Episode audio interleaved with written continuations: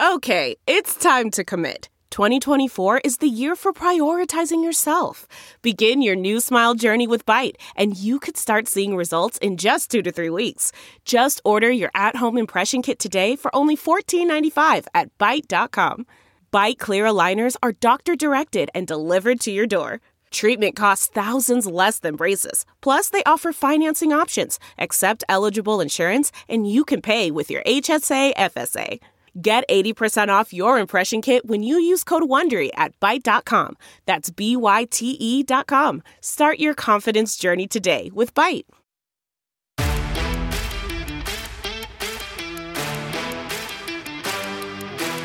You're listening to the 23 Personnel Podcast, a Texas Tech athletics podcast where food and sports clash at the goal line. Here are your hosts, Spencer and Michael. All right. What is up, everybody? Welcome back to another episode of the 23 Personnel Podcast. I am your host, Spencer, joined as always by Michael. Michael, what's up, man? Hey, I'm Hey. uh there's there's just too much sports on the TV. There's there's too much, Spencer. I don't know how I'm going to keep up with my Spurs, my Lady Raiders, my Red Raider basketball team, my football team. Texas Tech I just- soccer team, Oh, oh my gosh. The other football team, the other football. the uh the nationally recognized football team. We'll get to them in a little bit. There's just so much going on, man. How are you? How are you? How are you? You know what? We we haven't been on air talking about the World Series championship since it happened. we talked it about it. For We week. talked about it Thursday on the instant reaction, but it was after we had recorded. I want to give you the floor. How does it feel? Man, it's it, it feels pretty pretty amazing, pretty freaking good. Um, it's one of those things where like, I I grew up a Rangers fan. Um,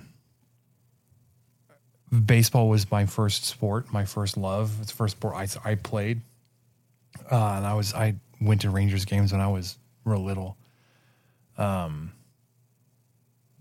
just just loved baseball. Uh, when they got to they got to it in 10 11 and i was like man that was so close uh, and then they, they've been so bad for so long um, it was just something like almost kind of written off like maybe that was a shot or, or, or because this one kind of felt like it came together so quickly but it, it wasn't like, like a lot of build up to it uh, it was just like oh man, like, hey, you're you're you led the division for most of the season. You're like, like I, I even said it beforehand. I was like, it was a little bit of a surprise. We weren't expected to be be competing this this soon.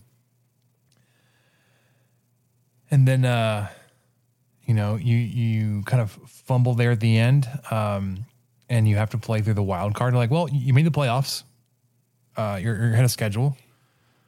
Um, you made it to the the ALDS against the the the top seeded Orioles. It's like, well, great, you made it out of the out of the out of the wild card. You made it against you know the Orioles, whatever, and then you you beat them, and you're like, well, ALCS, here we go. and it goes game seven, and there were lots of times when I was not the most confident uh, Rangers fan because what what what team goes and wins every road game?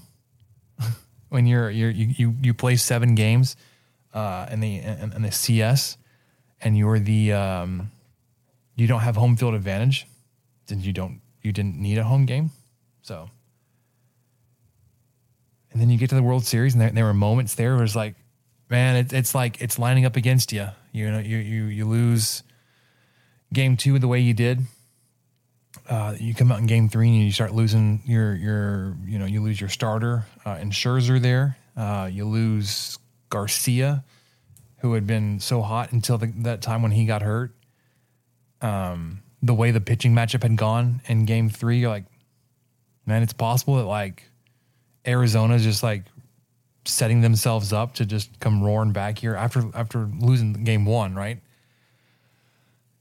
But you end up winning the World Series four games to one. yeah. Dominating pretty much. except for You know, the- except the- for game four two. wins were yeah, the four wins were dominant though.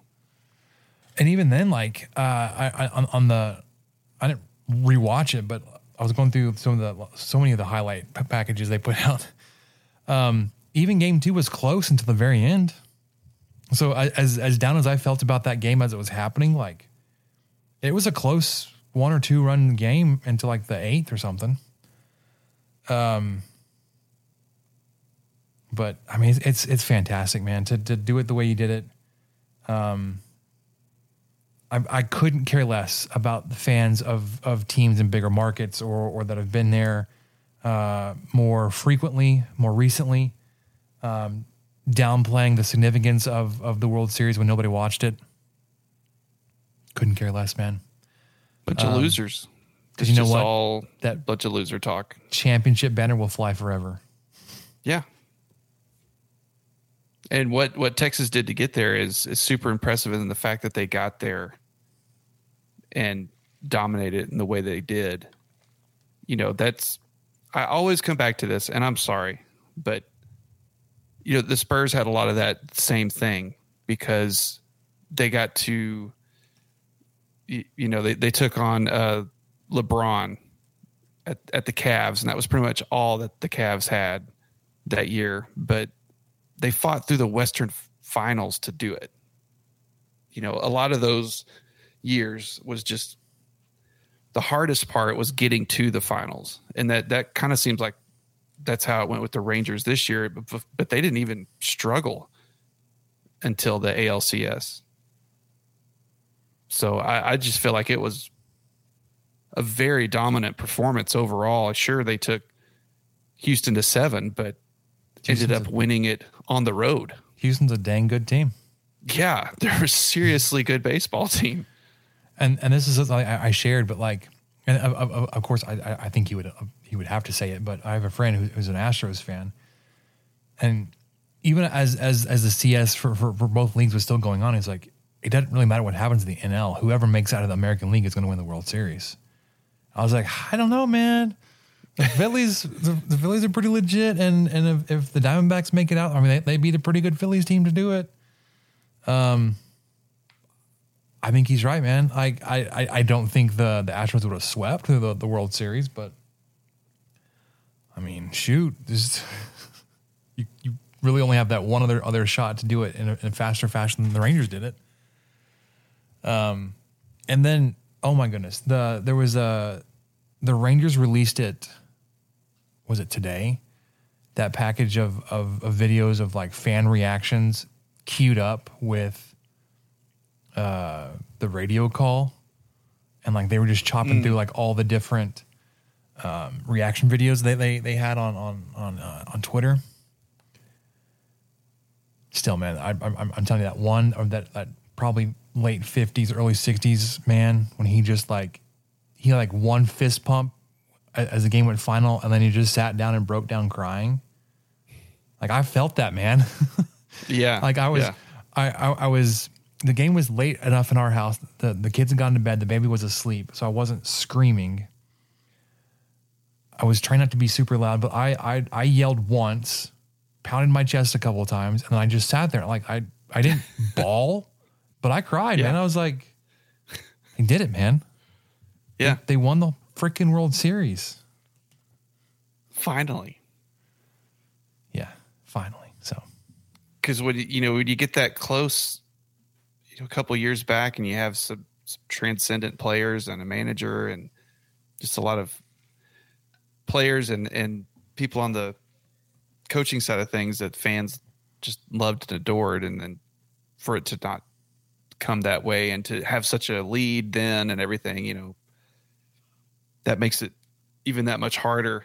And so you're kind of still yourself over the last decade of when this finally happened, it was probably still hard to accept that. Well, not only could Texas win this, but they could dominate in the process. You, you can't you can't look at it that way as a fan. You just can't allow yourself to do it. I would have been the exact same way, so or I was the same way because you know lifelong Rangers fan. Hey, well. it's the, bandwagon's got room, man. Jump on. Couldn't care less. You didn't grow up a Rangers fan. Uh, join us. I lived a lot closer to Arlington then than I do now. So It's true. there you go. I, I was going to save it for the some of our, our, our what do we learn. I was looking for a World Series hat. I didn't. I didn't want the the World Series champions hat. I, I, I've talked about this. I, I think that one looks kind of goofy. I want the one with the patch on the side that has the World Series champion, the fitted hat like this. Of course. Yeah. I wanted I wanted the blue hat, this blue hat with the the the big World Series champions patch. The MLB shop sold out of basically every size. um, and I was like, fine, Small market team. fine. Small I'll, market team. I'll look at the red version. i if I have to get red, I'll, even worse. The red one was like almost completely sold out. I was like, baby blue, like the baby blue. Uh, Oh, that would be the- sharp though, man. with the the other regular blue. Same Yeah. thing. They were all sold out. I was like, well, I'll have to wait till they get some more in stock or something because I have to have me one. I have to. You just just stick Santa Claus on it, and that'll It's be on my Christmas, list, and it's it's one of those things. I, I I'm I typically just share it like an Amazon list. Uh, You're not finding this bad boy on Amazon. It needs to be like through the official shop. Yeah. And, and maybe maybe I just need to walk over to the Cardinals and just like, look, man, I, I I need the hookup. I need the real thing in person yeah. Guys, what can you do for me? instead of ordering it online.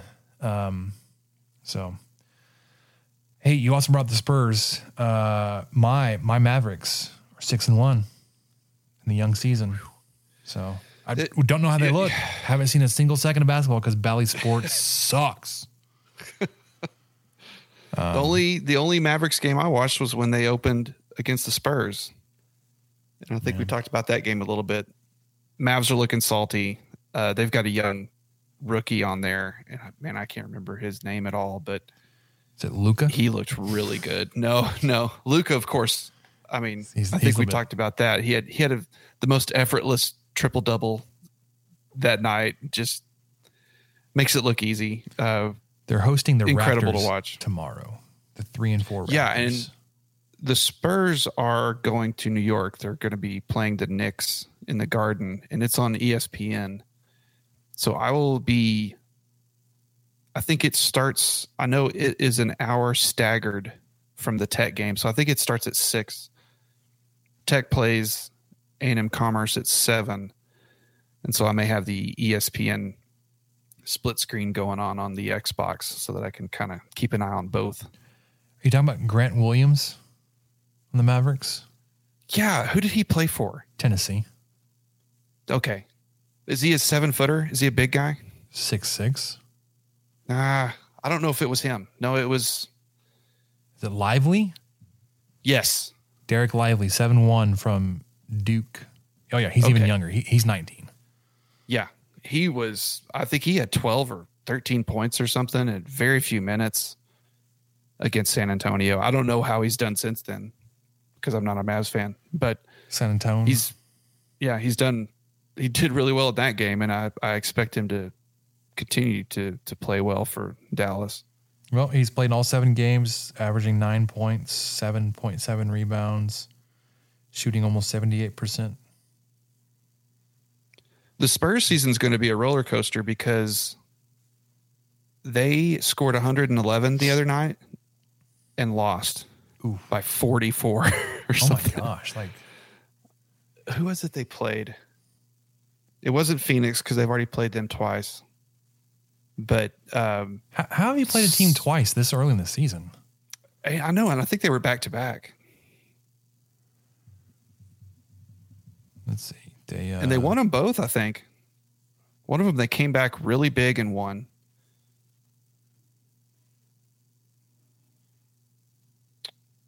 And then the other one, I think they just kind of led for a while. Let's see. Oh, the Pacers. Yeah, the Pacers beat the absolute crap out of the Spurs last night. 152 to 111 in regulation. And they didn't have, I looked in their stat. I couldn't watch that game because Bally Sports, but I couldn't. I, I thought, well, man, maybe they must have had some player just go off. They must have had like a Luka score 43 or something. No, they were just like seven players that had 19. I don't I don't know. It was just everybody just did whatever they wanted against the Spurs. So hey, quick it's going to be an up and down season for that team. What's up? I'm I'm I'm I don't follow the NBA. What is this in season tournament? that's a that's a new thing they just started, and I don't fully understand it, but that's exactly all it is. It's just a a little in season tournament. I don't know if every single team's involved in it, but I think they are. Because some of these But, games man, are marked could- as like in season tournament group play. Yeah, I couldn't tell you what it's about. Because I, I, I know it's something to kind of make make things a little interesting in the middle of the season, but I feel like it would make more sense if they did it around Christmas or something instead of this early on. Because the NBA likes to kind of own Christmas. They usually have a lot of games on Christmas Day, and that seems like a time that that would kind of lend itself. People are there, more folks are at home. You could have games at different times as opposed to just always have to be in the evenings. Um, but I, I'm not really, I'm not really familiar with the format. I just knew it was something that they were just started to try this year. I applaud them for trying something different, giving it a shot. But man, I couldn't tell you a thing about it. Yeah. So I, I was just going through and looking at the scores to see how the, the Mavericks have gotten to where they are. Um, so their first two, I'm assuming these are preseason games. First two matchups against the Timberwolves, they're back to back on the 5th and the 7th of October in Abu Dhabi. Uh, and then I guess on the way back, they stopped in Spain and played Real Madrid, not the soccer team. Um, and then 10 days later, they, they hosted the, hosted the, the Pistons and then went to San Antonio on the 25th. for the Yeah, that's the season opener. Okay. So they beat the Spurs, the Nets, the Grizzlies, uh, Bulls. They lost to the Nuggets and then beat the Hornets, Magic, and are facing the Raptors.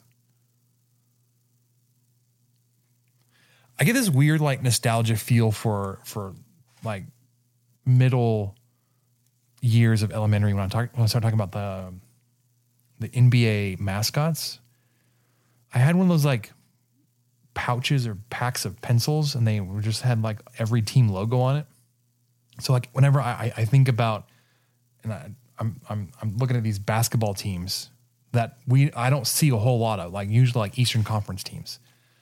Um, I'm just like I just get nostalgia for all those pencils I had in elementary school, the Magic and the Raptors, and The Nuggets.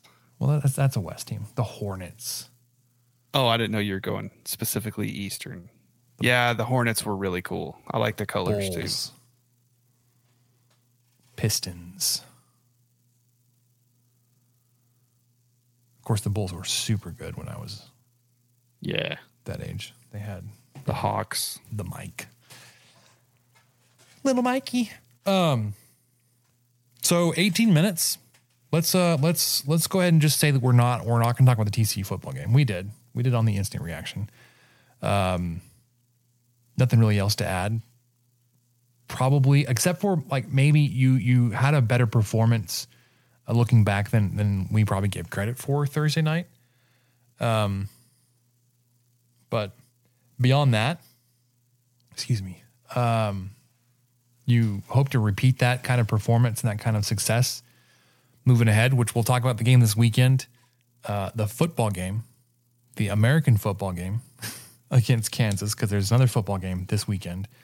Texas Tech soccer starting the NCAA tournament hosting at home. They were um, they fell in the Big 12 tournament to Texas, um, but then were selected as a, as a two seed in the tournament.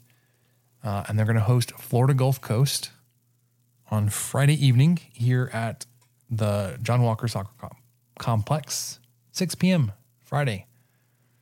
Yes. So- So. if you're in town, and unfortunately, you're going to have to make some choices because the Lady Raiders play at seven on Friday here in town. I think they play Tarleton, but Tech will be hitting the the pitch at 6 p.m.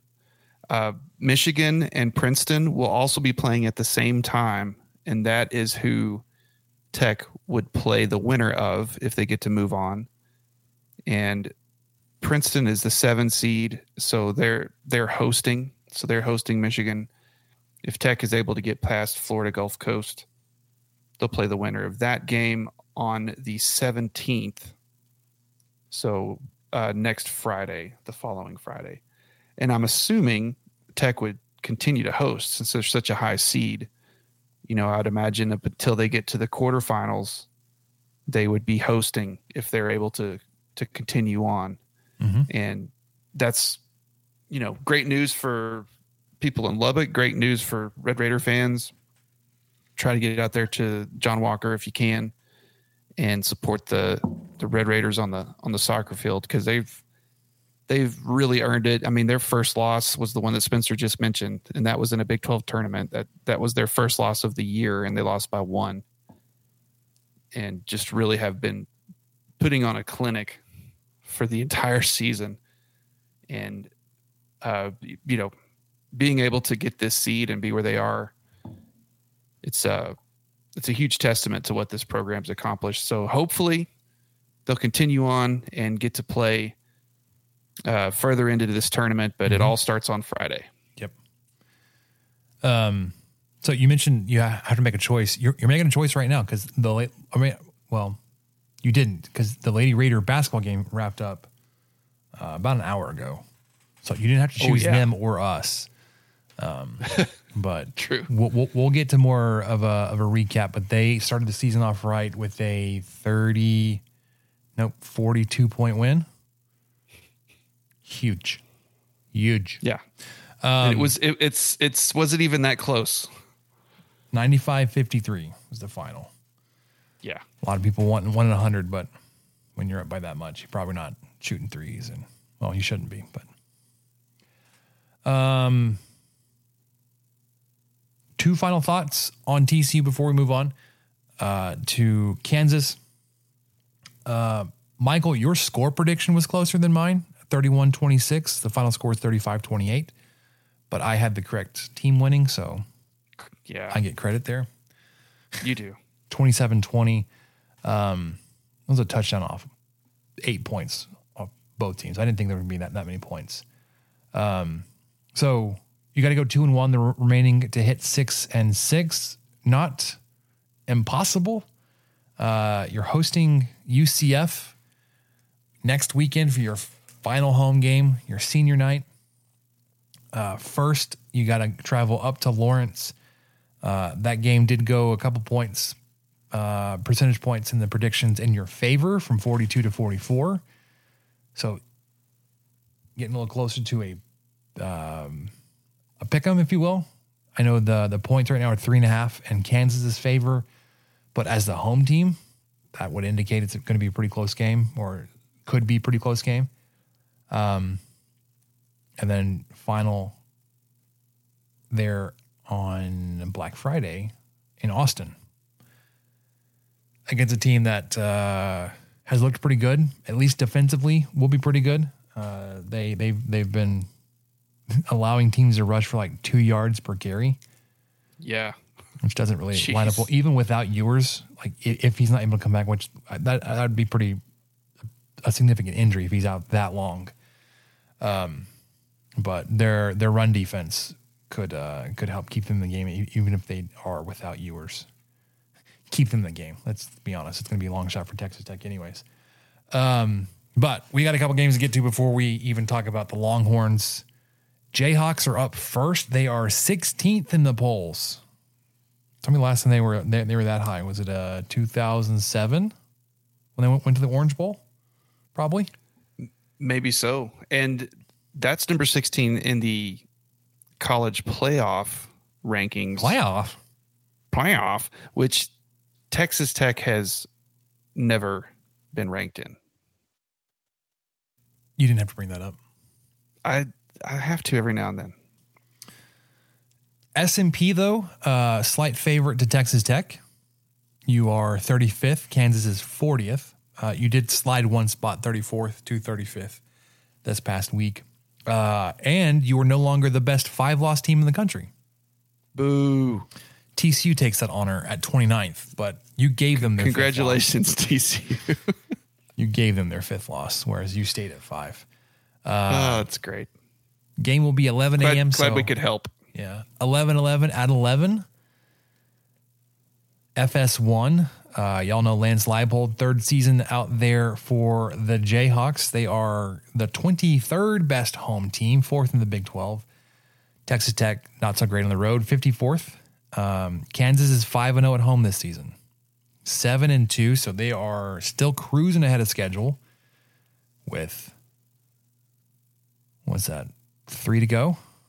So could the Jayhawks go 10 and 2 this year, Michael? No, No, let's right? not talk about that. That's, No, that's, that's not possible, right? I don't think so. What's, Well, what's okay, let's see. schedule? I'm I'm pulling it up right now. So obviously Tech. Tech, then Kansas State, then and, and they host Kansas State. They host Kansas State, and then they go to Cincinnati. Okay, chalk up Cincinnati because I'm I'm I'm. So that's eight and two. I mean, even if they went eight and four, shoot that that that'd be pretty pretty significant season for them. Yes. Um, let's see. Be a significant one for Texas Tech to go eight and four. Well, they're not they're not getting there this year. That was what I predicted this year, and I thought that was just going to be amazing. And now Kansas may do it. Damn it! Yeah, it could go ten and two, but let's let's not let's not talk about that. No, let's not get there. Uh, when Kansas has the ball, uh, they are the 18th S&P plus ranked offense going up against the 53rd ranked defense. Jason Bean is your likely starter at quarterback. Jalen Daniels has been out for a little bit with a back injury, so no, those are always iffy, but they've still been uh they've still been winning with uh with Bean. Um, outside, of, I mean, they lost Oklahoma State, which is okay. Wh- what? They're Yeah. they're good when they look like crap. I mean, They're tied for first place in the Big Twelve now. I guess Okay. hats off to to Gundy and, and and I guess to to the you know running back Ollie Gordon and Alan Bowman figuring enough stuff out. Even though okay, so I, I watched the end of the, the the Bedlam game. Neither team wanted to win that game, Michael. Um, Bowman apparently has never run a, a four minute offense. Like he, they were trying to eat clock, and he was snapping the ball with 15 seconds left on, on the on the on the play clock. That's that Cliff Kingsbury enemy. He just can't. Or not, no, it wasn't Kingsbury. Was yeah, it was. Yeah, they they He they played for a, Kingsbury. like it was like third and two, and they had like a rollout play action pass that went incomplete. It was like you just need Oklahoma to burn timeouts. What are you doing? No, no, we gotta, we uh. gotta tempo. We gotta go tempo. And then Oklahoma just couldn't. They couldn't do crap. Uh, anyways, Oklahoma State good. well, hang, hang on a little bit more on Oklahoma State. Do you know who their last three games are? No, but I'll just tell you. I bet it's a cakewalk. They they go to UCF. They go to Houston. And then they host BYU. oh my gosh, they're gonna go ten and two. And they've already played Cincinnati and they beat the dog out of them 45 to 13. So they they're they get to have all, all four of the newbies on the schedule who nice. are growing into the quote unquote power 5 nomenclature at least in football. Uh, except for when BYU plays Texas Tech. But yeah, they I mean there's a there's a really solid chance that they might only lose one Big 12 game. And they may be the team. You know, last a couple weeks ago, I was I thought I was being cheeky predicting Oklahoma versus Kansas State in the Big 12 championship. It's well, now be it looks like it'd be Texas, Oklahoma State right now. it could be any of Texas, Oklahoma State, and Kansas, but probably Oklahoma State. Like, whatever. We're not talking about Oklahoma State. They're not on our schedule. Yeah, I know. I know. Also, I, I I know it's on our, our, our, our notes, but like we, got to figure out a time to talk about the Big Twelve scheduling matrix garbage. it was I was not as annoyed by it as a lot of folks. And I, and I get why some were because there were only four protected rivalries. Arizona, Arizona State, Kansas, Kansas State, uh, BYU, Utah, and then Baylor, TCU, I think. I Those are the only the only ones that will play each other every year for the that the four years that we've seen. But I don't have as much skin in the game for Texas Tech versus Baylor, despite having played nonstop for 80 years or whatever it is, or Tech versus TCU. I mean, I, I feel like this is where this doesn't this didn't surprise me at all because what your Mac Yormark has shown is your Mac. Yormark has shown that he's he's not going to do things just because that's how they've always been done and he wants to expand and he wants more eyeballs and he wants people to you know to take advantage of this footprint that he's created so it makes sense that everybody's going to play everybody either two or three times in that 4 year stretch as opposed to well we're going to keep these guys here and keep these guys here. No i think he wants commingling people going across the country people going everywhere to to try to get as many people going hey look at the big 12 look what they're up to. Oh this is an interesting matchup. You don't see ucf play uh, colorado very often or, or whatever and then it's just and, and I, I did appreciate that they you know texas tech and arizona state play each other three of those four years that's kind of a natural fit for a possible you know, quote unquote new or renewed rivalry, depending on how many mm-hmm. decades you want to go back or generations at this point. But it it didn't bother me as much as it did some folks. I get why it did, but what are your thoughts? I wish if you're gonna if you're gonna have some protected rivalries, I think every team should have one. And I get like some of them you may have to you may have to manufacture something, right? Um, like, because who would you protect for, for Iowa State? You, you thought, probably think Kansas State, but then they, they would have two. Correct. Iowa yeah. State Cincinnati doesn't hold any interest. Would Texas Tech Houston? No. But Texas Tech Oklahoma State would. Absolutely. Yeah. Um, but then who would you pair with with Colorado? And who would you pair with Houston on any of this? if it wouldn't be tech, I would say like UCF maybe. I mean, that could be good, but again, you'd have to like be manufacturing something. Absolutely. Who, who would you pair with West Virginia? Cincinnati, maybe. It's just like yes. a regional tie, but is there is there history there? I don't know. Uh, so like I, I understand like why why there are some, but not like not everybody. But I kind of wish everybody had one. Yes, I mean, I could see that too. And I've seen a lot of the schedules where, okay, you've got your three permanents, and then you rotate three and you rotate three or, or whatever it was. And yeah, the math all works, but I'm sure that's not what Yormark cares about. I think he cares about what would be most interesting to uh, to sell to, to TV. Yeah. You know, you're going to have these these you're not going to have the same teams play each other a third of the season every year. You're going to have it's going to be bonkers. It's going to be across the wall. You're going to play everybody's going to play everybody two or three times in that four year stretch. And it's not going to be a rhyme or reason to it necessarily. And I, I like I said, man, I really get why some folks don't appreciate that. And but I just am not at all surprised by this being kind of his vision of trying to get this a more national conference as opposed to just focusing on your corner of the world for a third of the season. And then, okay, fine. I guess we'll leave Texas. I guess we'll go to Colorado yeah. this year. Sure. We'll just go to Fort Worth and Baylor and Stillwater and then fine. Okay, I guess I guess we'll pack the truck for Arizona. Whatever. No, I think it's his intent was no, everybody's playing everybody. Everybody plays everybody. All right. Sorry. I, I, I just wanted to throw that in there, but I know a lot's happened since we recorded. Um okay, so Kansas offense, Jason Bean. Um he's a senior, 6'3, 195, uh, completing under 61% of his passes, but 1,400 passing yards, 10 touchdowns, four interceptions, 34 carries, 154 yards on the ground, and another touchdown. Uh, when they hand the ball off, they've got a couple of really good running backs, Devin Neal and Daniel Hishaw Jr.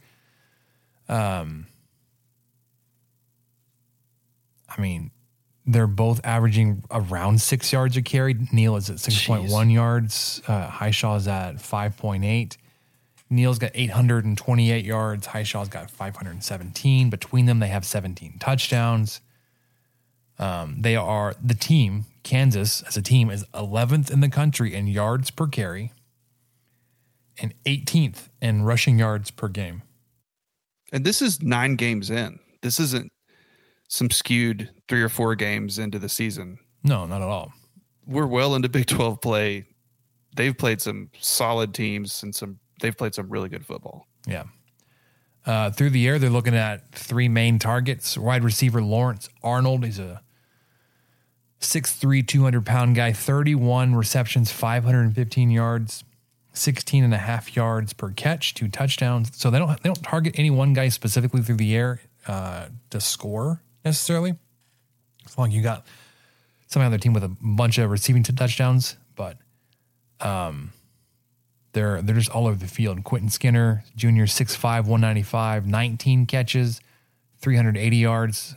Um, so not as many yards, but 20 yards per catch, two touchdowns. Tight end Mason Fairchild, senior, 6'4", 260, 21 catches, 300 and just about 20 yards, 15 yards per catch, two touchdowns. Their offense is, is just just pretty good, man. It's it's been building for the past couple years, but they are 12th in college football and third down conversion percentage at 49%.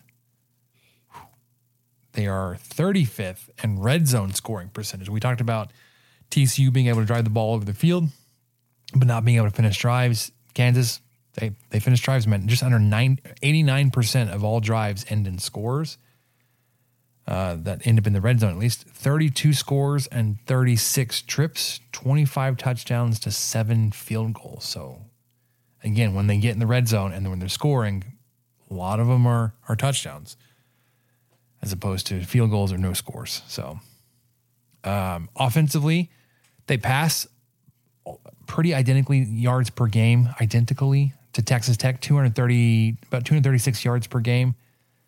Uh, Texas Tech allows 234, um, but they are passing at 9.9.4 yards per attempt, whereas Texas Tech is allowing 6.6 yards per attempt. Uh, already mentioned they are running for 198 yards per game. That's at 5.2 yards per carry. Texas Tech is holding teams to just 100, or I say just 141 yards per game on four yards per carry. They are picking up nearly 50% of their third downs, uh, scoring 35 points per game. Texas Tech is allowing 26 points per game, which is a significant improvement. Uh, that you've dropped, what was it, five or six points off your your your point totals from last year, but then Yeah, it's huge. just in the position you're at, you know, at four and five, not not scoring as many points either. Um, really, it's going to come down if if their offense is is tricky uh, pre snap. They uh, they're going to motion a lot of guys out there, so they're going to make you declare your coverages uh, in that, or they're going to get guys um, confused on on on whose responsibility is is is is yours in terms of pass coverage. Uh, we saw Texas Tech do that a couple times against TCU, where they'll they'll motion a guy in into a, a three receiver stack, and then all three receivers will go in, in different directions. And if you know the defenders aren't um, clear on their assignments before that motion even comes, uh, it, it it could you know spring one of the guys loose. Uh, Kansas does that kind of motion almost every play, man. They are they're they're moving guys a lot. It reminds me of uh, Boise State and Bryan Harsin a few years ago. And I guess he he went to Texas after that, but they they, they move a lot of guys. They um also a heavy option team. Uh, even without Daniels, Bean is is is pretty pretty lethal on the ground too. Um, and and he can burn you through the air. When Texas Tech has the ball, they are the 28th ranked offense going up against the 78th ranked defense for the Jayhawks. They are led in tackles by a senior safety and not like a hybrid linebacker safety type, but safety, true safety, Kenny Logan Jr. Six foot 205, 61 total tackles, 37 solo. Also has added a forced fumble and an interception. Uh, second on the team, linebacker Rich Miller, 43 tackles, and then JB Brown is other linebacker, 41 tackles. Um, so that's a pretty significant gap between one and two. There's 61 tackles to 43 tackles. It's not great that it's a, a safety.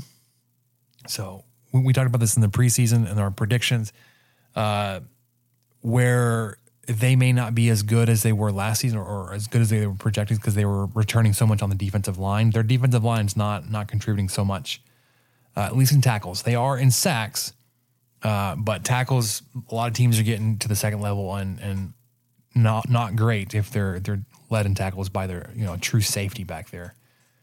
Uh, they've got 21 sacks on the on the season through nine games.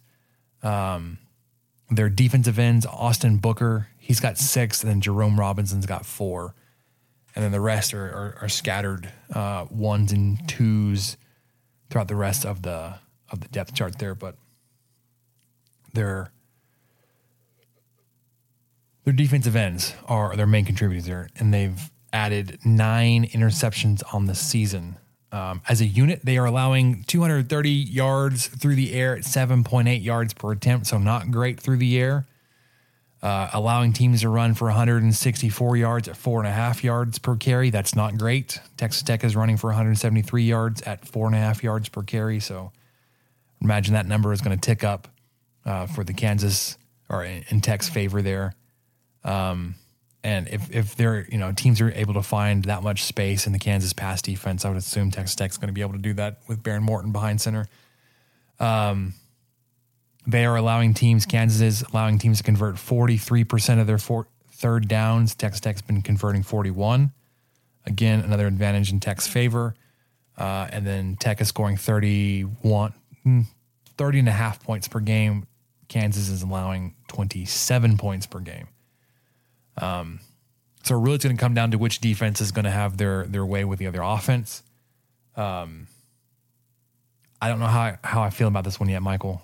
Not great. Um, no. If you look at the CBF graphs, projection predictions, whatever, it's a heavy favorite for Kansas, seventy five to twenty five, uh, and probably a a, a two score game here, uh, thirty four to twenty five. So, you know, 35-26 type game. 35 27. Um, lot, lot of, uh, of advantages here for the Jayhawks, especially on offense. But, uh, again, I, I like the, I like the, the matchup here, your offense versus their, their defense. But the issue is that with that is that you're going to be on the road. Um, we've already talked about, It, you've already seen it. You haven't been so great on the road. You haven't had Behren Morton on the road. Um, as a as a true starter uh, outside of West Virginia, but even then he got hurt early on in that that performance.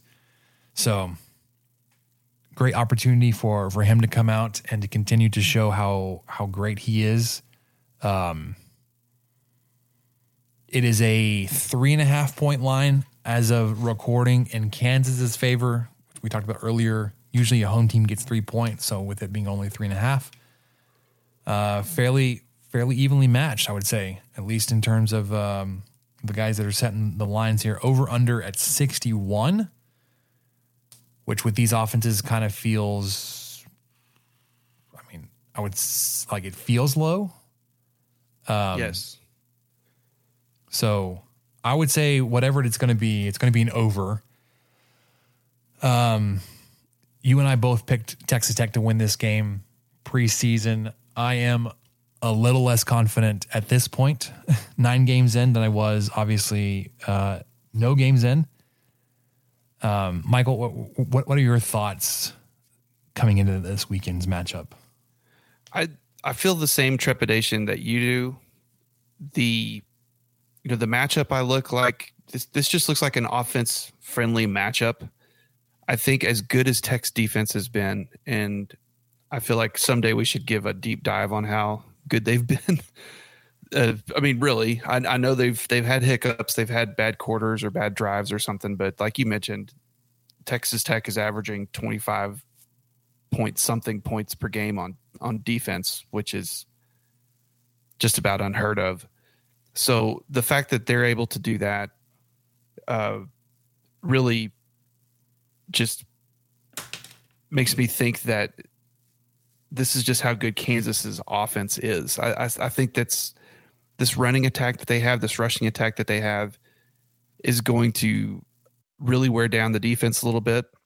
I looked up time of possession while you were visiting earlier about some other stuff, and I, I thought, oh, well, Kansas has got to be way up there in time of possession. They probably just eat up clock, and they don't. Uh, they hold the ball for 30 minutes the, per game on average, and Tech holds it for 28. So that's several, several spots apart from one another. But West Virginia is in the top three, and they only have a 34 minute time of possession. So there's just a lot of leeway there.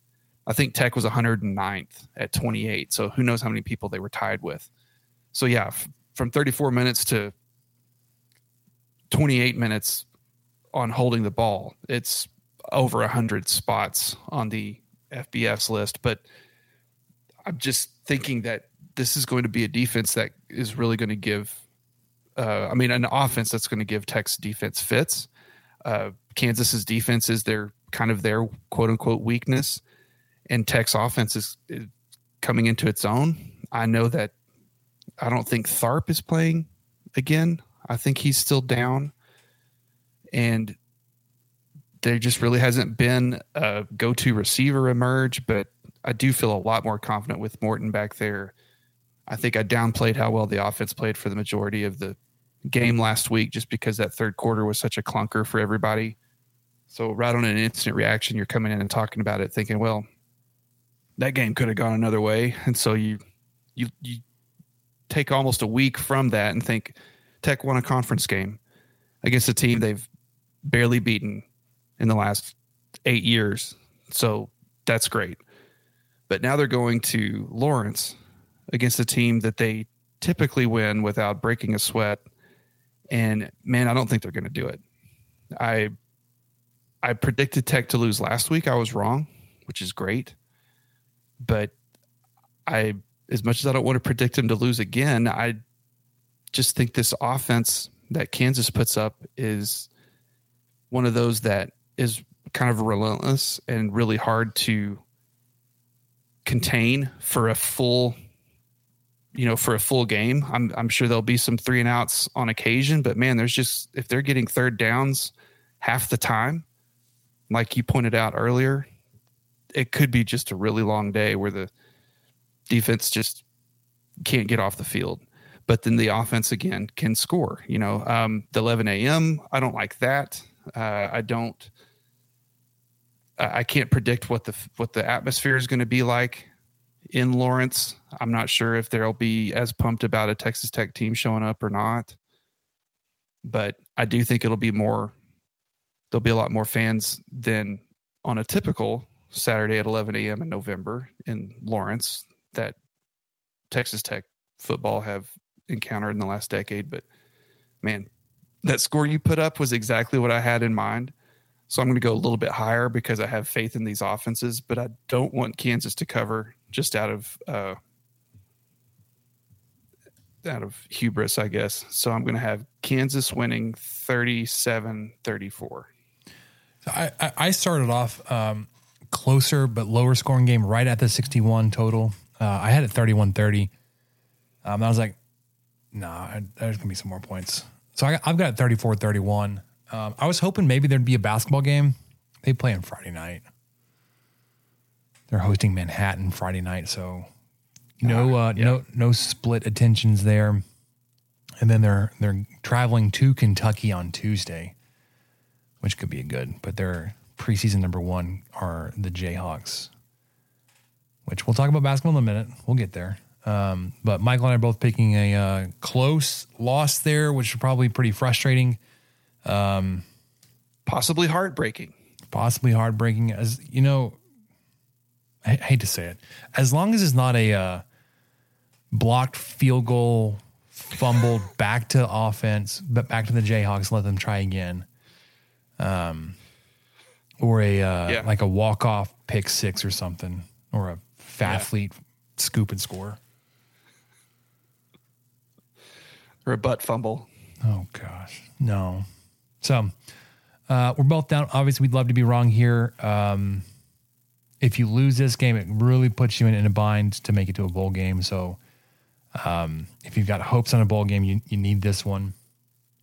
Um, Michael, what were your thoughts on uh, McGuire's comments about who's being played and who's being uh, held out for being able to take a red shirt? Yeah, I found that interesting. Feelings one way or the other. No, I probably should, but I, I think a lot of folks are looking at it as well. We're throwing in the towel, looking into next year. Yeah, sure, that's one way to look at it. I don't think that's at all what he means.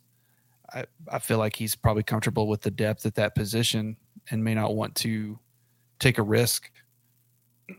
Excuse me, at this point, but I didn't have a strong opinion on it, and you know, if, if Tech was seven and two right now, like Kansas, I don't think anybody else would either. What, what are you thinking? I mean, I I understand the, the thought process that that he laid out. Uh, that you're trying to preserve as much eligibility as you can. Um, I also understand the optics of it, how it looks, how it looks bad. That like you're you're basically conceding the last game. Um, that you're not going to win in Austin. Um, I just I don't know. I, I have a hard time uh, being too upset about trying to stack your roster with uh, experienced older players, especially within your own program. Um, now whether or not they, they stick around or, or on on the roster and on, you know with your program uh, as their their eligibility is, is running out is one thing, but um, I think something you- can point to like he's he's getting guys as much experience as he can, uh, and also trying to preserve that so it's not like you're not playing at all and redshirting. Um, so I was like, I, I I don't feel as strong about it as I've seen some, some other people. Um, I think he's saying what we're all thinking he's saying without him actually saying the words. Um, I don't love that outlook, but I'm also like, he he kind of got burned on the overly optimistic outlook this season. um, so it's like it, it's okay. It's okay in my book that if you want to you want to try to like reel that back in and try to be a little bit more realistic and pragmatic, like yeah, I get that. Uh, Well, he's not gonna say it, but No, and I, you know, I, I just keep going back to the when things weren't looking so good and Shough was still the starter. A lot of the sentiment was, well, might as well just let Behren play the rest of it. Whatever happens, happens. I guess that sentiment doesn't count anymore when it's not the quarterback. that's a good point. Yeah, You know, it's it's kind of the same exact philosophy, except you're further into the season. You know exactly who you are almost. Why not let some of the young guys get some experience, or you know, or or, or shuffle things around and see what you've got in other positions.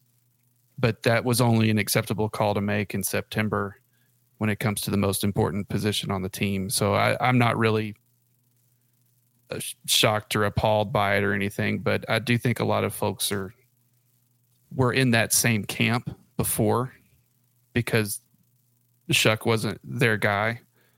And then now that this has happened, it's it's it's time to be upset about it. But it's the same philosophy that they were preaching. yeah. You look around the the Big Twelve results from this past weekend, and then look at the schedule for this upcoming weekend. Yeah. uh, So I think the first four games were decided by a combined nine points, Spencer. Yeah, There were some squeakers. I was just counting that up. Yeah, overtime win for Texas by three. Um, Oklahoma State wins over the Sooners by three. Houston beat Baylor uh, by one in overtime, and Cincinnati, sorry, UCF beats Cincinnati by two. Yeah. So a lot of close games. Um, I like I said, only watched a few minutes of the of Bedlam. Um, and was just surprised at just the lack of want to win there from either team. Um, thought that Kansas State would have a shot, and and they did. I mean, they're they're, they're still a good team, um, but you know they they've they've all, they've been pretty good this season, but they've also been historically good on the road in Austin. Uh, so them taking them to overtime is not a surprise to me. Um, West Virginia wiping the floor with BYU. It's kind of demoralizing a little bit. Yeah, I had I had West Virginia because that was a nine and a half point spread. They were favored quite a bit, but they and won so, by thirty. But I still had that, and and that still surprised me. That's all I was getting at. Is I thought, you know, I finally need to believe in West Virginia this season. It's November, and I'm finally coming around. Yeah, I'll take West Virginia to cover, and whew, boy, yeah, they did. And then no problem. Um, Jayhawks on the road in Ames took down the Cyclones, who again were surprising to me. I think, like I said, I've said this before. They're, I think, I expected their roster would have been more impacted by the preseason stuff. Uh, but Rocco Becht looks pretty good as quarterback. That's an Iowa State football name if I've ever heard it. No kidding. Um, yeah, but they won 28 21. This upcoming weekend, uh, only one 11 a.m. game, and it's us in Kansas, and it's unfortunately it's us probably bringing that down than in Kansas because almost always Kansas the, the, previous seasons. You play 11 a.m. against Kansas because Kansas was bad, uh, and now it's your fault. But at least you're not on you're not on ESPN Plus, so that's that's one thing. Because uh, Baylor, I swear, they've just been relegated to ESPN Plus. Uh, Baylor at Kansas State. Kansas State's a three touchdown favorite. ESPN Plus, 2 p.m. I think Kansas State's going to be, I mean, not that they need any, any, extra motivation, but Baylor's pretty bad. Kansas State's going to be rebounding, I, I, think, pretty well. Give me Kansas State to cover that three touchdowns. Same. Yeah. And that's in Manhattan. So, yeah, Give me the Wildcats. Oklahoma State on the road, two thirty on ESPN in Orlando. They're only a two and a half point favorite over the gold the, the Golden Knights uh, against the the Knights. There, give Oklahoma State. I, with what I've seen, like unless it's just one of those like weird rebounding games where they're just not like basketball rebound, but like they just don't show up. Like this should be an easy game for them easier than two and a half points. So give me Oklahoma State on the road with those points. Yeah, same UCF. Of course, I'd just like to remind everybody this when I can. Blew a 26 point lead to Baylor at home. So Oklahoma State, I'm kind of saying the same thing I said about West Virginia. I guess it's about time I believe that they're pretty darn good. And I'll, I'll take them at a two and a half point favorite on the road. West Virginia at Oklahoma. Oklahoma is a 12 and a half point favorite at 6 p.m. on Fox. Is this where the uh, the Mountaineers fall apart? Do they make a statement and keep it close? Do they win this game, Michael? 12 and a half is a lot of points. I I'm taking the Nears on this one at plus 12 and a half. I I wouldn't be surprised if they win, but yeah, Oklahoma coming off of losses to Kansas and Oklahoma State. Sure, they're back at home.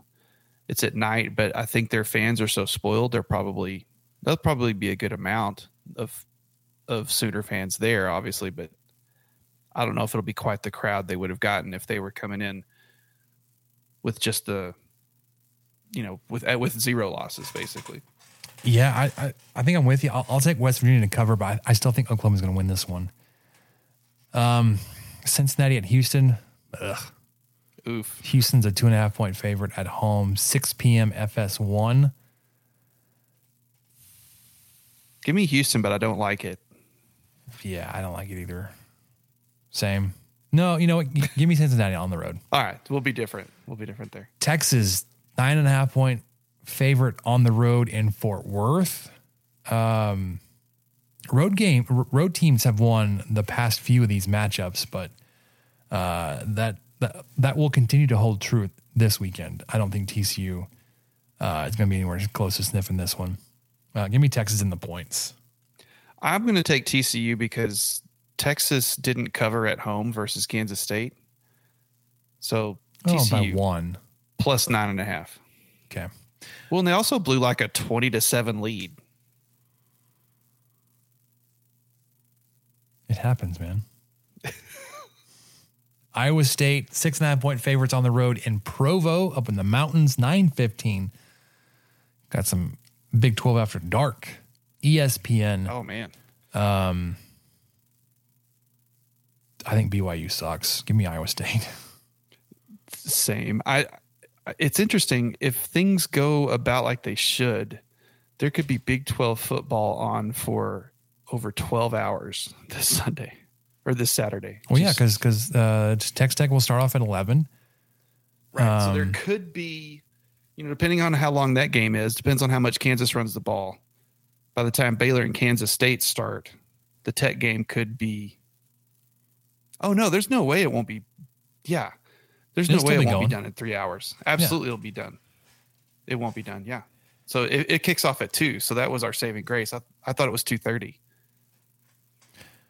Yeah, if, if it was 2.30, there, there may have been a, a little bit of a break there, a window for there not to be Big 12 football on for 14 hours. But nah, man. if you're a fan of Big 12 football, strap in. Yeah. Don't leave that couch. No 14 window. straight hours of it. Not a single, not a single lull in Big Twelve action. Which, like, if if you want the conference on TV, isn't that what you want? Yeah. Like, you don't want That was like you you you've still got you've got three games stacked at six, which I don't like.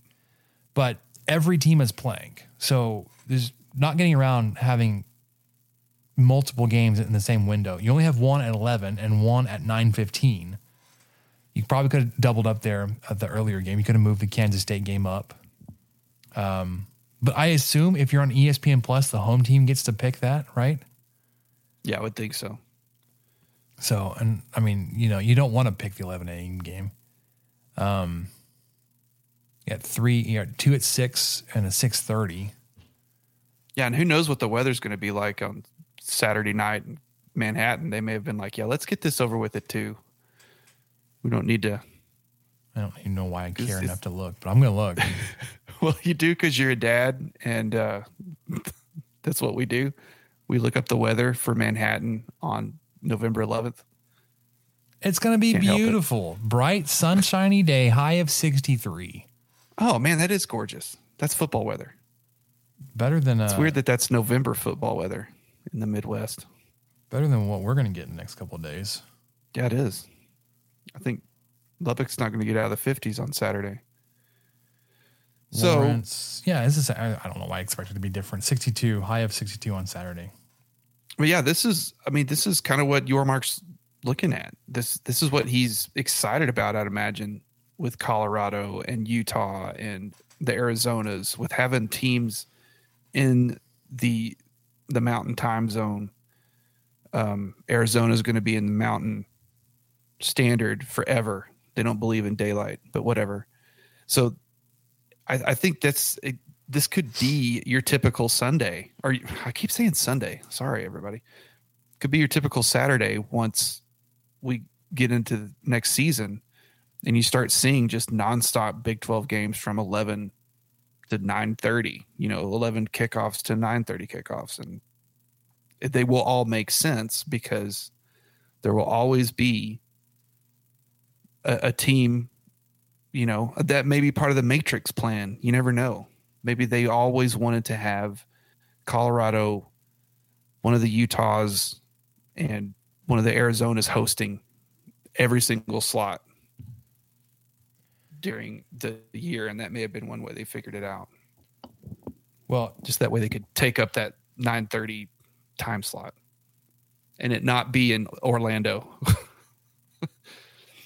It would be a missed opportunity if, if you if you didn't have a game on. I mean,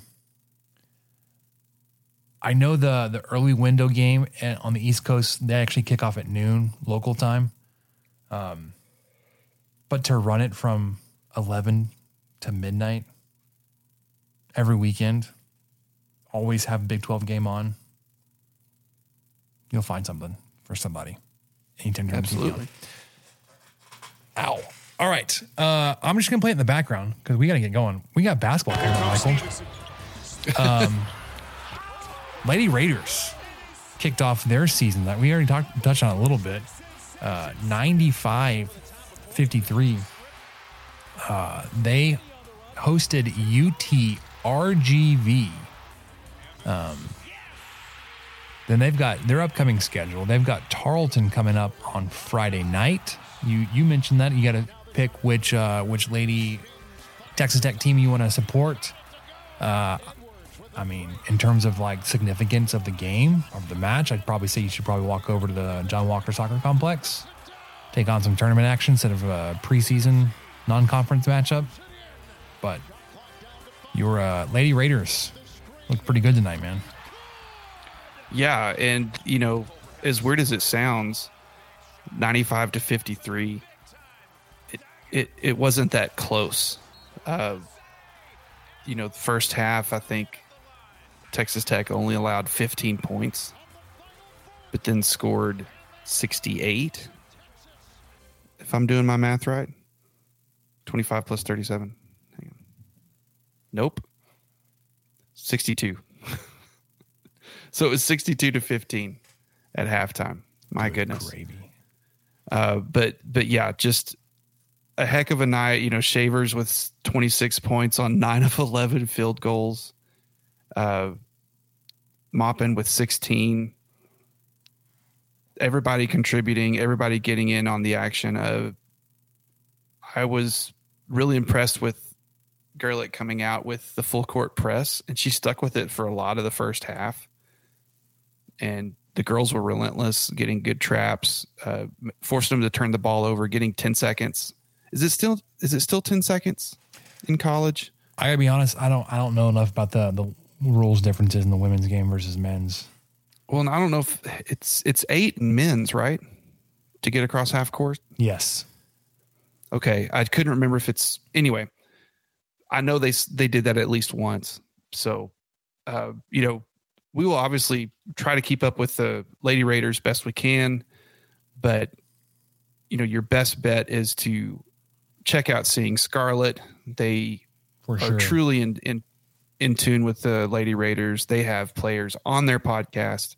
Uh, they also are staying really up to date on everything going on with the soccer team. Had a former player on today or recently, so be sure to check out Seeing Scarlet. They will be able to go into a lot more in depth than we are. Um, and I, I think, did you go over the next couple games the Lady Raiders have? I know that we talked about Tarleton. I just mentioned the, yeah, the, the Tarleton game uh, Friday night, ESPN Plus, ESPN three. So what you could do uh, if you if you had the device and you got the bandwidth, you can watch the game while you're at the soccer match. That's true. And I saw that, you know, I, I put ESPN Plus slash ESPN three because there was just a, a link that you click on the Lady Raiders schedule there. So I'm I'm not sure which one it is. Um, but obviously most of us are probably already playing for plus, so it doesn't really affect you. But if you're not paying for plus, there's a chance it could be on three. It's Yep. just kind of hard to tell. And then Monday, you know, so there'll be two games before we record next. Uh, so Monday they will host Lamar at 6 p.m. and I don't think that one's going to be televised unless something changes. That's between now and unfortunate. Yeah, And and and in this this day and age, like every game should be on TV or streaming Yeah. service or platform somewhere. well, especially and you know that shows the disparity in women's athletics. Uh, Yep. but I think what disproves that rule is if it's on, people are going to watch it. If if it's available, people are going to find it and watch it. It's just a matter of getting someone to believe that. And you know, you see seeing Scarlet taking off, and a lot of that is because they have they have a, a, a, lot of fans who are really interested in Texas Tech women's athletics specifically, and they're finding them and they're tuning into them and they're being a part of their show and and they're they're being uh you know coach Gerlich has given shout outs and and it's it's just it's just one of those things. If it's if it's available people are going to seek it out and find it Yep. it's just a matter of of convincing folks that it needs to be available Yep. All right. So men's tip off tomorrow. Uh, they get their season underway. host- Finally. hosting Texas A and M Commerce. The women will actually play them uh, in a couple of weeks. I think the seventeenth. Um, I did before we get into the the Tech game.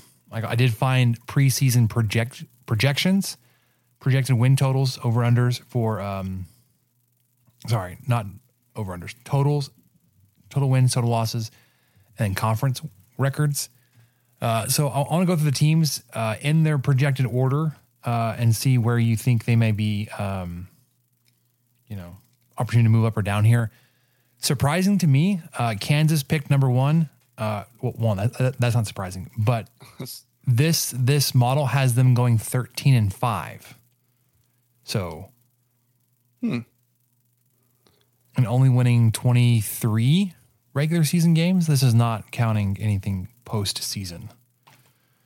So are we saying when we say predict to, are we predicting the total wins or the conference wins? Let's do conference wins because I, I don't know enough about the their non conference schedule. I, I I know Kansas has a pretty beefy non conference schedule. I, I bet Houston does too.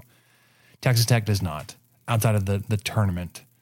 Um, but so let, us just stick with the conference because Big Twelve conference is pretty dang stacked. Um, looking at, at Texas Tech, uh, I was trying to find the preseason where you're starting off in, in some of the rankings uh, and, and ratings platforms that will follow KenPom, BPI, Haslametrics. I was going through, I was looking at Haslametrics. Your every, the 14 Big 12 teams, the lowest one in Cincinnati at 75. so depending on home versus away, every game is going to be, every conference game is going to be a quad one. Yeah. You've Absolutely. got five Big 12 teams in the top 25. Only the SEC has more, and they they have six. Um, so, so starting off, Kansas 13 and five in the conference. They are preseason number one in the country. So again, I think those two things uh, come together to tell you the Big 12 is going to be pretty dang difficult to get through unscathed. Number one team in the country projected to lose five conference games and still win the conference. Yeah, but but I'm still going to take the under and not be. I mean, not like oh they're gonna they're gonna go way beyond that or way way less than that. I, I just think that some other team is going to trip them up. I, I think they'll lose six in Big Twelve play and you know go twelve and six instead of thirteen and five. That's that's basically where I'm at. I'm going to take Kansas to go over. You think they're going to cruise? I think they'll probably go like 14 and 4. Like four losses kind of feels like a lot, but Houston. Four feels like a lot. Oh man, you're probably right. I know. Houston, 12 and a half wins to five and a half losses in conference play. Um, they are preseason number two in the country. so one, two. Uh, and they're obviously going to be one, two in, in Big 12 play here. Um, man, they were pretty good. I think they played a really tough schedule last year. So I don't even think that like there's going to be like a huge adjustment to Big 12 play outside of um, like they were they may have been more tested non-conference than than, than in conference. Um, so I think game in and game out every week, uh, they're going to be tested a bit harder. I think probably just a little under. Uh, I mean, if they go twelve and six, that would be under here. Um, but still, be, I mean, winning two out of every three conference games. Yeah, I'm I'm on the same page as you, but as tough as their schedule was last year, which I agree with you, they will have more of a target on their back this year whenever they're on the road, uh, because everyone will want to take their best shot at them, and uh, especially a lot of the geographically close teams, because I know as far as we are away from Houston, we have seen how good they are, and they have been uh, a team that man, I wish Tech could play them, or that's just a lot of you know just one of those kind of state pride deals. And and I have a feeling that folks in Waco and Fort Worth and you know even in Stillwater and stuff kind of feel the same way. So I I, I think it will be a schedule that they're not going to be overwhelmed by or anything, but Mhm. um, you know I think they're going to get everybody's best shot. They're going to be kind of you know Kansas number two in the league, uh, aside from Texas. I think Texas gets everybody's best shot because Yeah. they're Texas, but they'll it'll be those three. So a little surprised, at least to me, as I was putting this together. This third team was BYU. Pretty easy for me. They were uh, projected here 10 and a half, seven and a half. Um, and probably just like percentage points ahead of Texas, who also has 10.4, 7.6. Uh, give me BYU to hit the under. Same. I don't know anything about them, but I'm going to take the under. Texas, same 10 and 4, sorry, 10.4, 7.6. I'm taking the over. I think I'm going to take some overs eventually, but I'm taking the under on. on you're that one four and zero on unders right now, or four for four. TCU uh, coming in at one, two, three, four, fifth, uh, ten point two to seven point eight. So obviously really close to the the couple teams ahead of them. Um, I don't know enough about their roster to feel confident either way. Just give me the the emotional pick here under. I'm going to take the over because I need to start taking some eventually. But you know they did score 108 points last night, and I know it was against Southern, but I, I don't know. They they might be a little surprising. Baylor, probably pretty low here, 9.6 wins to 8.4 losses. Uh, this is another one I'm going to take the over on just with the, the history there for Scott Drew and his program. Exact same. And Baylor, uh, you know, Texas Tech will be the last Big 12 team to start their their season. Uh, you know, tonight Baylor played last night. The other 12 teams played on Monday night. So uh, everyone has played at this point except for Texas Tech. And Baylor did win tonight against Auburn. They won 88 82. Oh, they were down at half. Yeah, they were down by nine at half. They were down 43 34, came back, scored 54 points in the second half, Jeez. and, and won it. Um, Yeah. So Texas Tech up next, 9.4 wins to 8.6 losses.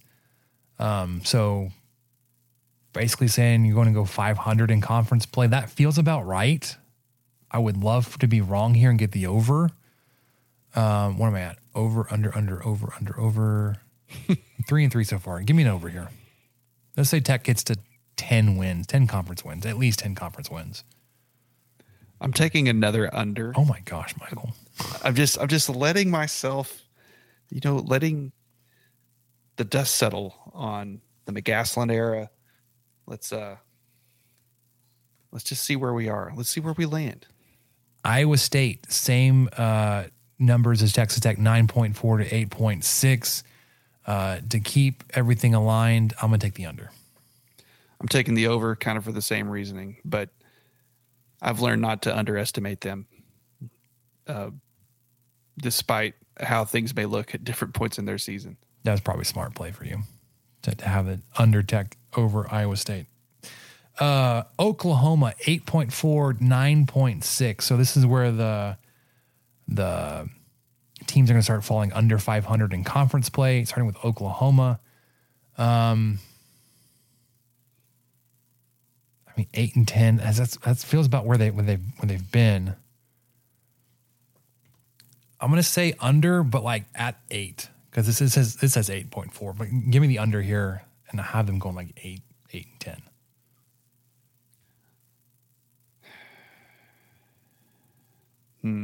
You're taking the over, aren't you? No, I'm trying to figure out where I'm going to do that because I've Well, got to. well, the next team up even is, it up is, somewhere. is a is Yeah. an over Yeah. for sure. That's that's that's where I'm headed. Okay, I'm going to take the under on although- Oklahoma. Preseason or not preseason, early season returns on Kansas State not looking good. They lost to uh, was it Abilene Christian? Was it? No, no, no, no. Uh, Kansas State lost to USC. USC. That's what it was, and and not Yeah. good like performance from USC, but um, and it was at a neutral site and, and all that. And USC's ranked. It was just kind of one of those. I, I watched a little bit of that game. It was pretty ugly. The the first half I saw. yeah, this Big Twelve schedule snuck up. I didn't realize how many teams are we're going to play before Texas Tech. I thought it was going to be more like everybody was playing on Wednesday, but no, we're going to be last to start. every single team played. Uh, I'm taking Kansas State to finish better than seven wins in conference play. Um, I think a seven and eleven conference schedule would be pretty pretty disheartening for the moment, momentum they built after year one. Do realize they're missing Nowell and uh, the other guy they had the transfer they had come in. Um, but I I, I, think Tang's going to have closer to 500 than that. Yeah, I agree. I I think that Kansas State. Just I, I'm not going to underestimate them either. Cincinnati, 7.4 to 10.6. Um, give me the under here. How many unders can I have? Nine. Seven. Seven. Okay. This will be this. This might be my last one. Give me the under there too. So I need I need two more overs and one more under. West Virginia. Uh, th- this one feels low, but then you got to remember like how much talent they lost in the transfer portal, and they don't have Huggins. Um, give me the over here, right? I need two, two more overs. One, two, three, four, five. Yeah, I need I need two overs. So give me West Virginia over here at six wins. Same. Give me UCF. the over. this is gonna be like my, my last under. I, I think they're gonna be bad. And Oklahoma State, surprising here to finish at the very bottom of the list at five conference wins. We're both taking them to, to finish better than that, to go better than five and thirteen. Yeah, Maybe. they'll have some random kid make 10 three pointers on a night. But Oklahoma State was who that's who you were thinking of earlier, lost 59 64 hosting Abilene Christian. And and just to recap everybody, all of the Big 12 teams th- of the 13 that have played except for Kansas State and Oklahoma State. But everyone else won and none of them were really close. They were all convincing wins. So, not a surprise there at this point in the season, except for Oklahoma State's. BYU put up 110 on Houston Christian. Yes. Yeah. And T- like I TCU had 108 over Southern. Oh my gosh, Cincinnati. Oh, oh I got it right. 11 point win over UIC, whatever UIC is. You, they're the Flames. um, I don't know. anyways um yeah so upcoming for texas tech obviously uh starting off home versus texas a&m commerce. If you're looking at uh Haslametrics matchups here Haslametrics has texas tech at 50 the lowest of the three major services here. Uh KenPom Edge at 43, BPI 45. All these will settle in quite a bit once you get a few games in. But you're facing team number 308 so pretty pretty pretty significant uh, disparity there uh, mainville had some numbers some numbies for you the spread vegas has texas tech as a 22 and a half point favorite KenPom 20 t rank uh, a little over 16 with totals right in the one mid 130s so Texas Tech obviously to win here and win big. Um, I'm I, I just can't wait to watch watch this team play. I the the the highlights whatever from the game against the exhibition game versus A and M were exciting. I want to see them actually play another team. I, I get well they're not going to be a, a great team here in uh, Texas A and M Commerce, but I want to see the guys, man. Yeah, I'm ready. I I have severe FOMO still from last Sunday, I may have to have like the a Sunday before last. roster pulled up on my phone or printed off at the office so I can figure out who everybody is, but Um, I do that every year now, Spencer. I absolutely with the turnover turnover roster. the turnover in the basketball rosters, man, it's hard to keep up. It's tough, man, and especially if McCasland, you know, he played ten guys against A and M. Mm-hmm. If if he keeps that type of rotation throughout the year, and you know, we, we got used to seeing Adams and Beard play seven or eight at the most. If we've got ten guys to keep up with, man, I don't know what we're gonna do. Yeah. Uh, next up would be Sunday the 12th, 1 p.m. ESPN Plus versus San Jose State. So a little bit better of a team, 170 in terms of Haslametrics. Uh, and then the following game will be Thursday the 16th, Texas A&M Corpus Christi. So you're really taking on the Texas A&M system. Uh, the Taking them down. first couple of weeks with One by A&M, one. A&M in the exhibition, and then Commerce and Corpus Christi. Um, Blinn College has got to be on there somewhere, right? Just kidding. Uh, but they are A&M Corpus Christi, the Hooks. They are 270 in Haslametrics. That'll be 7 p.m. Thursday the 16th on ESPN Plus. And then Thanksgiving Eve kicks off the Battle for Atlantis tournament.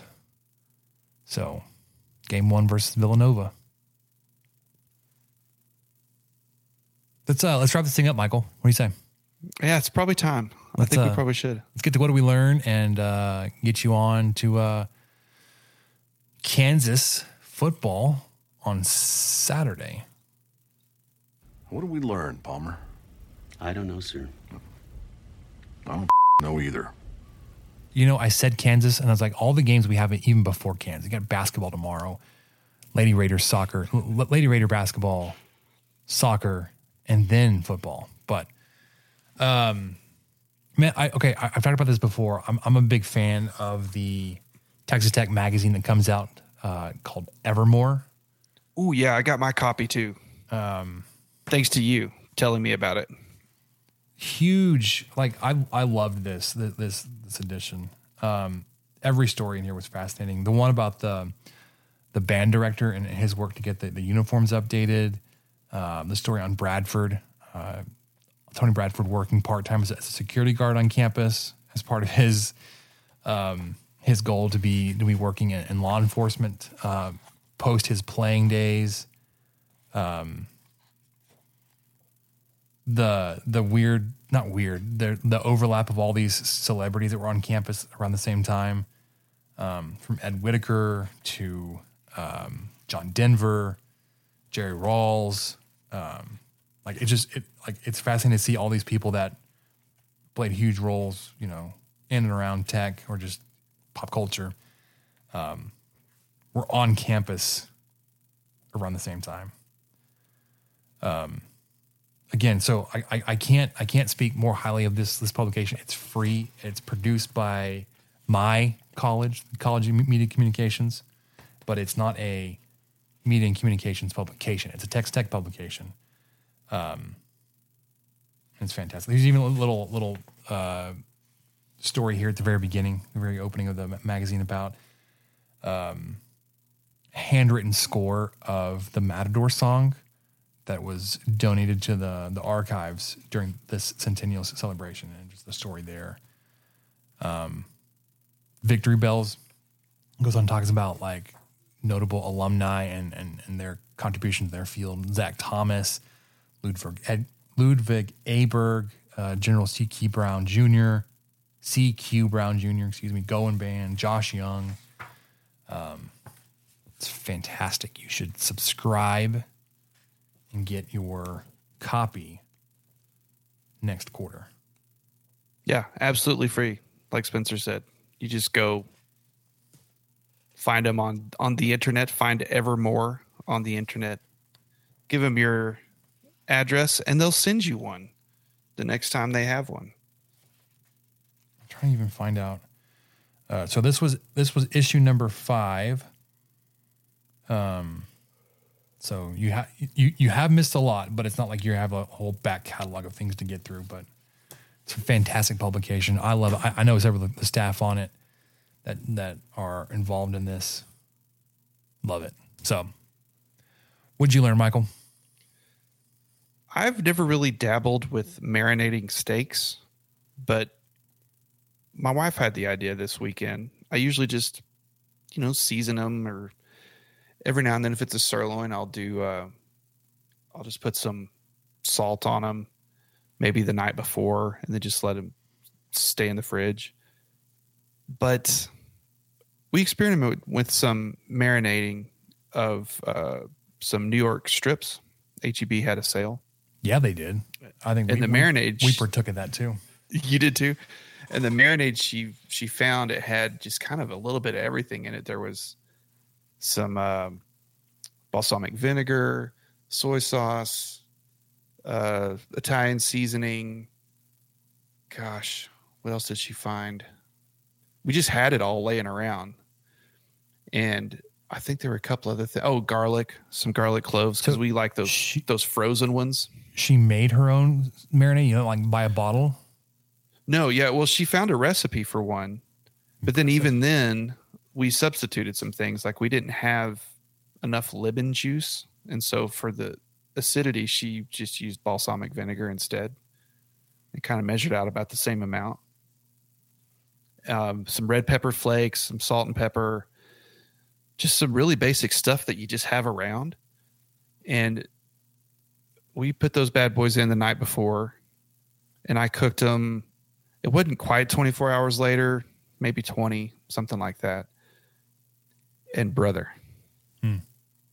just a, just a different experience. I mean every bite was juicy somehow. Uh, even there was a little bit of one left over because my six year old was just going to town on it which is always just fascinating to me. And uh, i nailed it. I cooked them perfectly. I mean it was a a really solid mostly medium rare, but probably medium to be if I'm just being fair. Sure. But I cooked them just perfectly. I did a really good job on the Weber.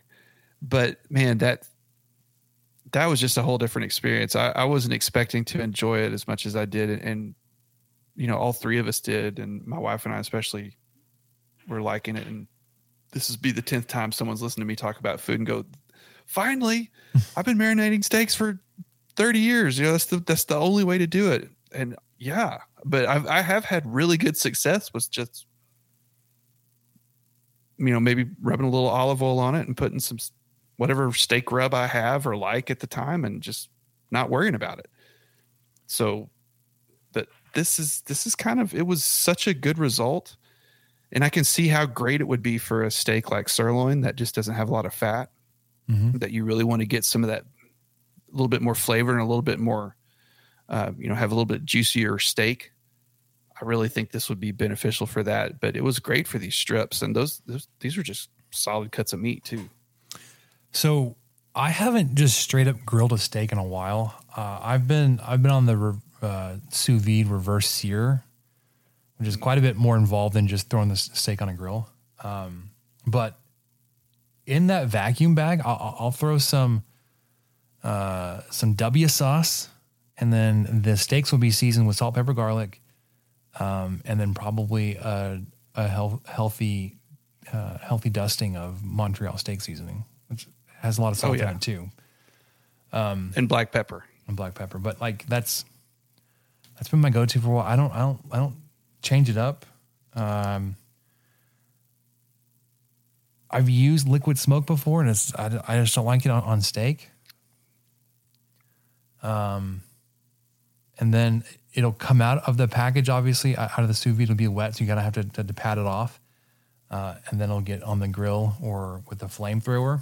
I don't re-season it out of the bag, uh, which I guess you could, but they've they've been perfectly uh, they've been acceptably seasoned out of the bag.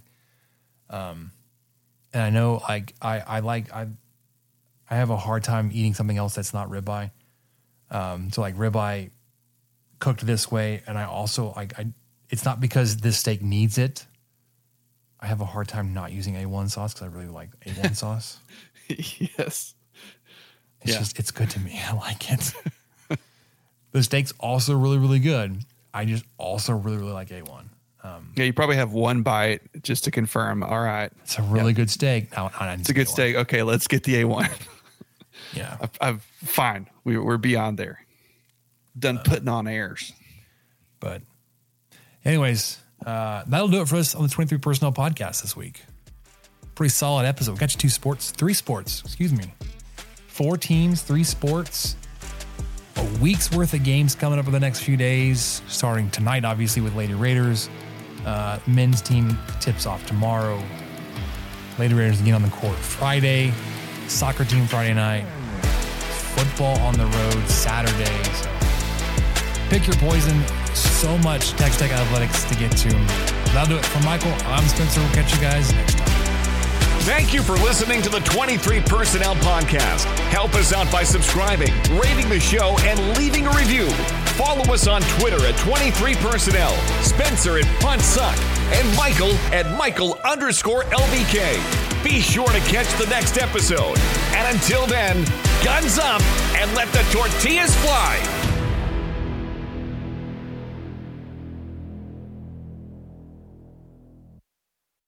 Why? Why? If you have T-Mobile 5G home internet, you might be hearing this Why? a lot. Why? Every time your internet slows down during the busiest hours. Why? Why? Because your network gives priority to cell phone users. Why? Good question. Why not switch to Cox Internet with two times faster download speeds than T-Mobile 5G home internet during peak hours? Okay. Stop the whys and visit cox.com slash 5G home for details. T-Mobile prioritizes certain T-Mobile phone users over home internet users during times of congestion.